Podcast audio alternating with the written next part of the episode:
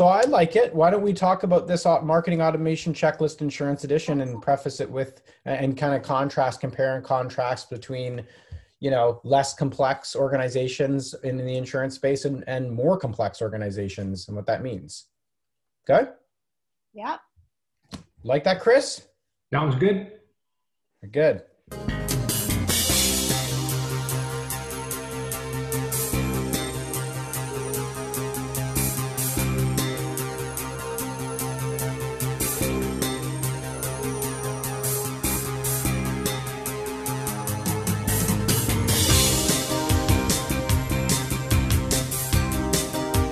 Swing It podcast, GooseDigital.com, episode 39, Cam? 45. Oh. 45. Who do we have? Chris O'Neill. Robin Kroll. Ben Pugsley. Michael Turksani. All right, got a little stepped on there. We're talking marketing automation. We're talking marketing automation because, I don't know, that's what we do, I guess. Pretty much. Is that what we do around here? Everything. Yeah.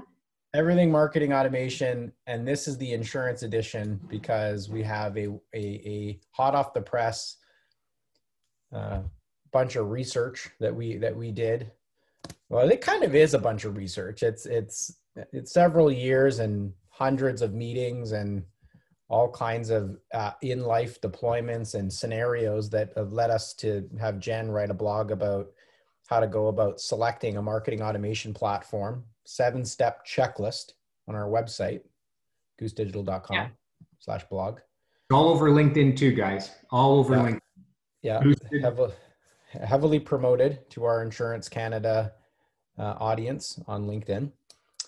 So we wanted to go over, you know, we thought this was a good place as people are kind of figuring out their next year and evolving their marketing automation and where they want to go to, you know, step through these 7 items and learn a little bit more about what they mean to the average insurance organization. So maybe we'll start with, you know, a concept that we were talking about earlier, and we'll go around just sort of what these things each mean to all of us. But this concept of like complexity, you know, so when you're thinking about making a strategic investment in a priority like marketing automation and that type of strategy layer, you know, it's not just selecting a tool.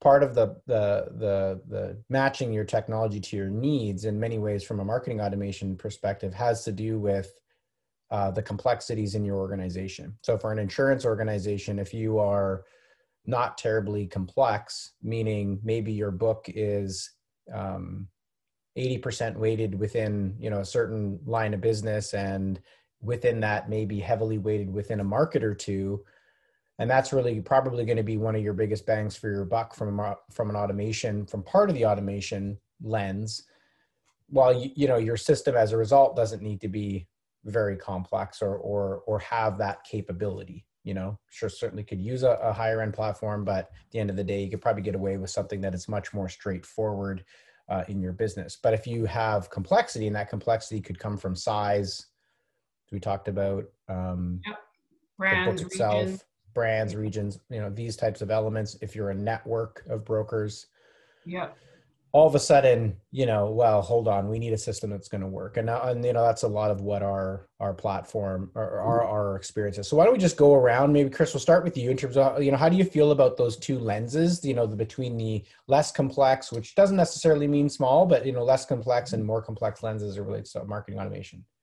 Yeah, I would say that most of the conversations that we have, you know, as we sort of get into sort of understanding what the business is, there's usually some kind of level of complexity. In other words, like there's a need definitely to personalize messages across different bands of customers. So even if you've got an 80% of your base is on the personal line side, you've got 20% on the commercial, and that's kind of like developed out of your personal book, then it's like, okay, so where is it? And we talk to a lot of people who are looking to focus a lot on the commercial side. Well, that means that they've got sort of, they've got a number of different sort of segments that they want to communicate with, which means that a email blast program that's just going to send out the same message to everyone and basically have one simple sort of landing page, etc. That's not going to work, because you're going to need to send those specific messages to those audiences that's going to make sense. That sort of separates. So when you've got a multiple different sort of bands of customers or constituents that you need to speak with, that you need to communicate with, that you need to draw, then you've got that sort of that level of complexity to deal with. That's where you need that sort of more marketing automation leading type of platform that's going to give you that capability and that functionality. That's one aspect. So I'll come back to Jen after. Robin, did you want to pipe in on the that, and as it relates to sort of upside and you know, growth? Yeah. So thanks. That's a great segue. It's like you read my mind there, because you know, if there's an organization that says, you know what, we're not too complex, pretty straightforward. We know where our customers are. We can just send this email blast, pretty straightforward. Well, first of all, I think you're really you're misunderstanding your audience and your customers and what their level of expectation is, because customers, and we've seen this over and over again, customers are not satisfied or happy to be getting that generic one message fits all, and there's a much greater expectation from their insurance provider to have that level of personalization and recommendation. And to me, that goes right away from the simple to the complex. And any organization who says, yeah, we're okay with that simplified, they are missing a lot of opportunities for growth, right? Because that's where that growth opportunity comes from, saying, well, you know, I might want to do something that's a little bit more sophisticated. I might want to, you know, do more personalization, more recommendations, some cross-sell, you know, some creative stuff. So as soon as you, and that's what you need to do to grow. So as soon as you start thinking that, well, you've gone beyond that basic. And, you know, if you don't have the platform, then you're actually limiting your ability to grow, because you've made this decision on the technology. So I think missed opportunities, and then, you know, limiting your ability to grow are things that, those are going to be implications of not having the right platform. Yeah. Jen, you want to build on that? And I think what's interesting, what you said there, Robin, because it's like you can see how quickly that happens. Like that light bulb goes off where it's like, well, what, can we do this? Well, what if we did this? And then all quickly within 6 months, you're like, well, no, we can't do that because of X, Y, Z, or because you don't have this, or you don't have that, or the platform that you're working with is limited capabilities in that area, or let's call the developer and see if we can get that on a customization roadmap. And so I think that does happen quite often. And then you kind of just default, and you know, those initiatives or those things get put on the back burner, which also prevents you from having this kind of really testing and measuring mindset. So I definitely think the light bulb goes off pretty quick. But I also think that, like, around the small broker, I think it's not really small or big, right? I don't think anyone said that, but I just want to point out that, you know, even these small brokers who are, they've got big growth goals, or they've got a, you know, kind of a digital mindset. Like there's a lot of complexities there as well, even if they've got a very small book, but they've got big plans. So, yeah. And those strategies may be very similar, you know, they are very similar across the industry. I mean, we maintain a list of strategies, as you guys know, that we pull from across, you know, lead generation and sort of top of funnel, middle of funnel, and customer marketing for the insurance industry. So the strategies are really remain the same. And as they want to deploy those strategies to the uniqueness of their business, whether it's a product or one of the segments that you talked about, Chris, that's really where, without that foundation of a system that can do that, where you run into the roadblocks where, you know, like you said, you're cutting a change request to a developer that built a system, or you're doing a lot of manual work effort delegated to a junior to pull another list and pull another segment. And it's very much a one-off initiative rather than something that is being built as a foundation in your business. So yeah, there's certainly a whole lot there. If we go back to some of the other things that you brought up, Jen, around, you know, privacy, compliance, and deliverability. I mean, I think this is a big one when you're looking at selecting a system, that, you know, in 2020, it's not that straightforward. You know, like email is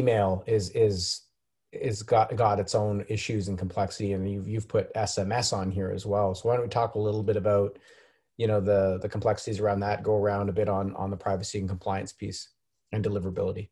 Yeah, so I think, you know, it is a big one. I think one of the things about these best of breed platforms is they're only going to allow you to do so. They're only going to allow you to mess up so much. I think when you're just starting out, you really don't know what you're doing. There's just so many nuances, from subject titles to rendering images properly. You mean they protect the average user? They protect the average user. Yeah. So so when you don't know what you're doing, or it's your first kick at the cat, you know, I don't want to name other platforms here, but you could probably you can. I mean, we've had customers come to us that reputations are completely shot. And you cannot come back from that reputation very easily at all. So you can actually do a lot of damage just in some of these platforms that are just going to let you to hit send. You're not able to monitor things like deliverability. You're not able to catch your subject titles and how big your images are rendering and your logos, like, you know, the size of the moon. And it's all of those little nuances. And then your brand is going out to these customers, and, you know, that's just one kind of basic that doesn't put your brand out there in a good way. So. And I don't know if you strategically put that as the first one on your checklist, Jen, but to me, I think that's absolutely the right place for it to be, because these, you know, if those things are not in place, anything else that you do, you're not going to get that email or that text into the inbox or into the phone of your desired, your customer, or any kind of a lead. So these are these basic things. They're really complex, you know, not just in insurance, you know, across all industries. Most people, even within the marketing teams, don't have that level of expertise. And that's the kind of thing you want to say, you know what, I've got that covered. So I know that I've got a platform that is going to make sure that all of those things are checked off, maintained, and being done so continuously, so that we can go to that next step, which is really, you know, crafting the right message or the strategy. But you're assured that you're you know, 99% of your messages are getting to your intended recipient. Yeah, a couple things there.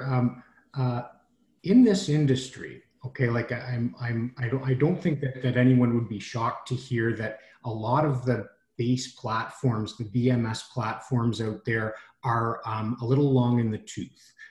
Yes, there are some programs that they're capable of managing policy. There's a GL on there, which is great.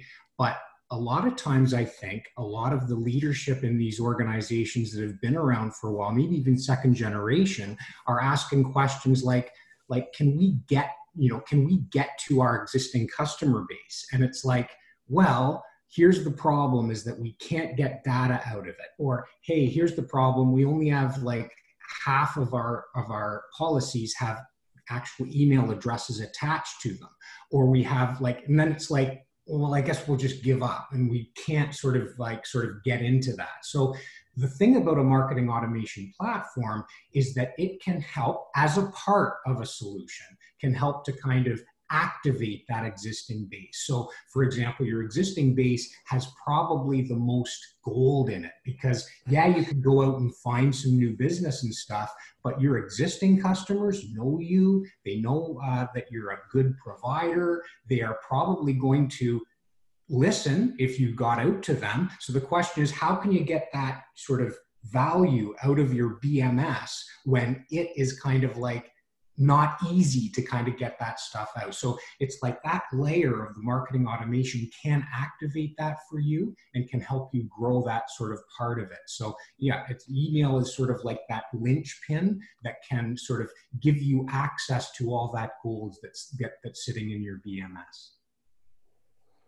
Well, I think it's a good, I think we'll pluck a couple off here, because I don't think we'll be able to talk at length about all of them, but I think this is a good place to talk about the integration flexibility that, you know, there's two things, you know, building on what Chris said, that tend to come up around this industry. And one of them is that, you know, the data's in the BMS and we will almost make decisions on products that can access that data, or there's a perceived access to the data piece. So we'll kind of overlook all of the downstream functionalities of the product because it's got the integration. So that's kind of one piece that happens a lot. And the other piece that happens a lot is that while we have, you know, we really want to be careful about the rekeying.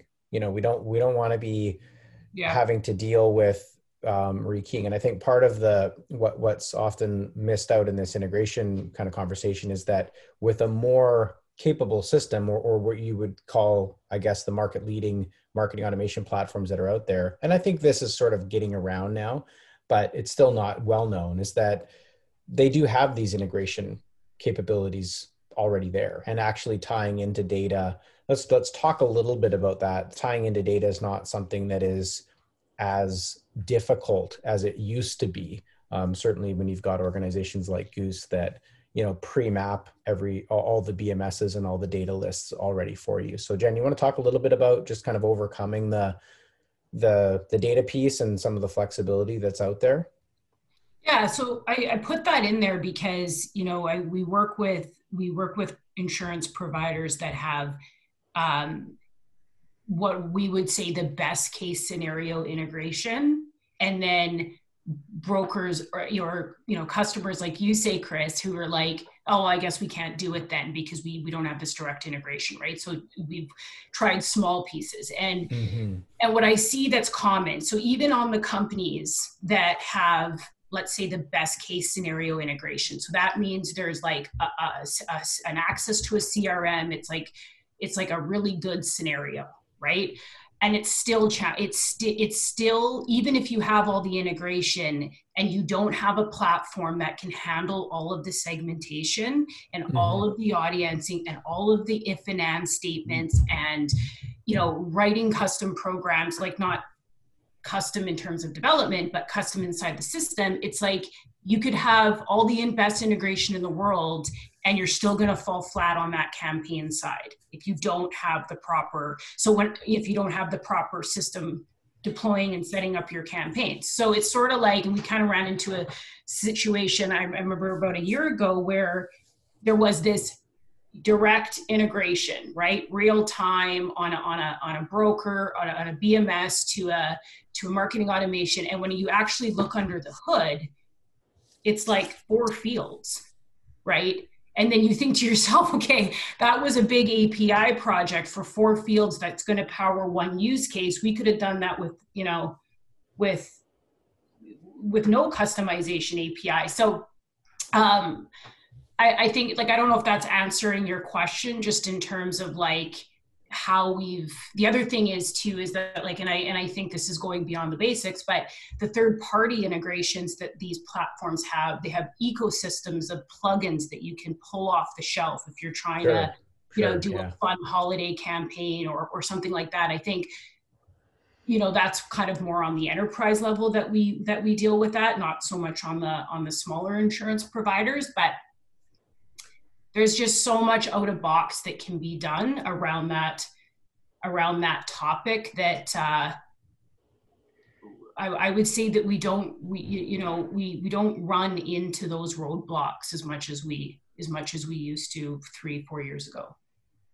Yeah, I think the point about what does integration actually mean, and I think it almost feels like a magic word sometimes when a principal hears the word integration. There's a certain, they want to believe that it's like, oh, that means this, but it may only mean 4 fields, as Jen said. It may only mean very little value actually when you sort of get into it, you know. So I think sort of exploring what is the game, like what is the intention, what is that sort of overall thing before you sort of start digging into what a particular provider means by integration. But I think that's, go ahead, Robin. No, I was just going to say the key with integration is really flexibility, right? Because there's what you want to do today, right? I need those 4 fields to power one marketing use case. Well, hopefully there are very few providers saying, I've got such tight blinders on, I can only see what I'm doing today. You need to be able to look at least, for the next 6 months, next year. You might not know what you're doing exactly in 5 years, and that's okay. But it's important to be able to say, well, I have this objective, this goal, this strategy, and I need an integration that's flexible enough that can allow me to do what I want to do, at least for the next couple of years. And these platforms with the flexibility of the integration, the volume of fields, the different types of fields, the different sources of data that they can bring in, I would say that for most providers, that's going to be more than enough for the next couple of years. And keep in mind that these marketing automation platforms, the best of breed ones, they are constantly adding new integration opportunities, right? So they are looking at that 3 to 5 year perspective, exactly. So, before an insurance provider can get to a point where, oh, I'm limited, these platforms have already gone ahead and added those integrations. And that's really important to keep in mind. Yeah, so, the message around integration, I think what I'm hearing is that you may have a limited integration, but you have some level of out-of-box integration with whatever you've found as an automation solution, as a air quotes automation solution.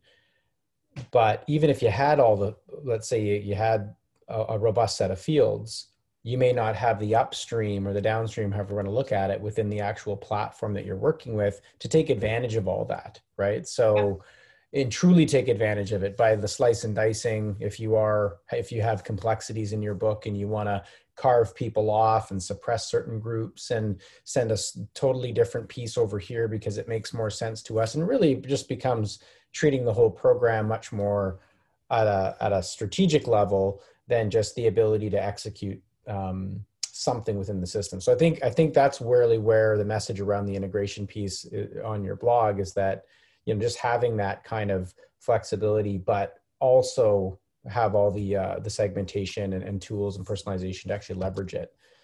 I think we'll wrap up with cost effectiveness, because I think it touches a little bit about what you mentioned, Robin, and I'll start with Chris on this one. Just around the larger, the more best of breed, if you want to call them that, providers having an R&D budget, having a roadmap. But I almost think that at times there's a cost profile, or there's some kind of view that maybe these systems are just out of our range in terms of cost. So, and that's something that we should try to talk about, because I think they are very cost effective. And in some cases, they're less than solutions that may be not best of breed. So Chris, you want to start off with that? That's a great point. So, I think that there is that perception, Mike, where, these leading platforms are, significantly more expensive than the more entry-level ones. And so it's sort of like, oh, those leading platforms, mid-market sort of leaders like, Marketo and Pardot and Act on, and HubSpot are like, oh, they're like out of our range, versus sort of like a straight ahead email type program. We are, very, cost conscious of the value that these programs bring. And I'm always surprised by when I walk in and I sort of take a look around what an organization is using, and oftentimes almost like aghast at the amount they're paying for a technology that clearly does not have that ability to grow with an organization's marketing plans the way that Robin was describing there.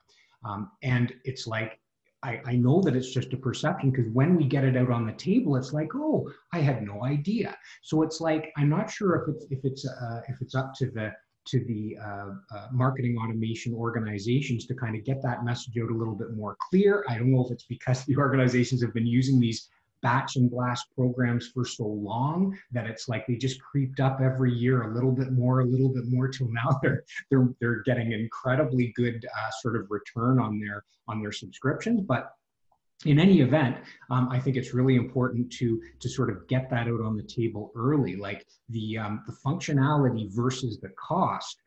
It's actually quite shocking. And so when we get around to sort of, that's generally the most pleasant surprise for our prospects, when they discover, oh, I'm already paying this much for, for my email program analysis program, and for my, there's like a bunch of stuff. But, oh, it's all comes in the one platform. Beautiful. And that sort of simplifies things, you know what I'm saying? So that's what I'm finding. Why don't we talk a little bit on the, instead of the licensing, and that was great because I wanted that to come out. Why don't we go around a little bit on, and we can start with you, Jen, and then end up with Robin on the, the cost effectiveness of using these systems as it relates to the end user. We made a comment earlier that you can probably simulate a lot of these strategies with, either paying your developer a bunch of money to do the customizations manually, or literally, pulling lists and manually one by one, sending all these campaigns out. When we talk a little bit about the cost effectiveness to the average user, average marketing person that can sort of do a heck of a lot with on their own now with a system like this. Yeah. So, I was a broker for my whole career up until 2012. So like I always, and trained over, I don't know, 24 people on these platforms.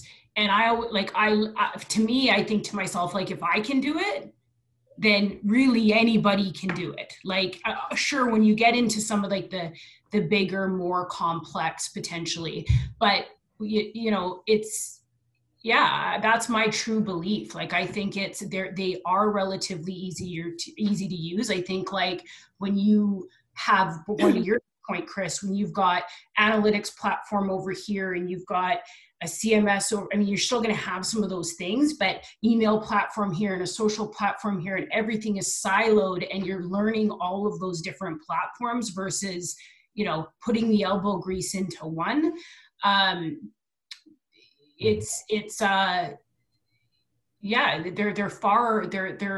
easy to learn. I think the other thing that's interesting to me, kind of just growing up and learning other kind of technology platforms, like, insurance providers have tons of platforms that brokers are expected to learn, and, all of those kinds of, TAM, Epic, like all of those things are also, platforms that need to be learned. But all what HubSpot and Act on and Marketo and Salesforce, they have these learning platforms, that you can literally become certified. Like, where else can you actually go and pay $500 and get completely up to speed on marketing automation?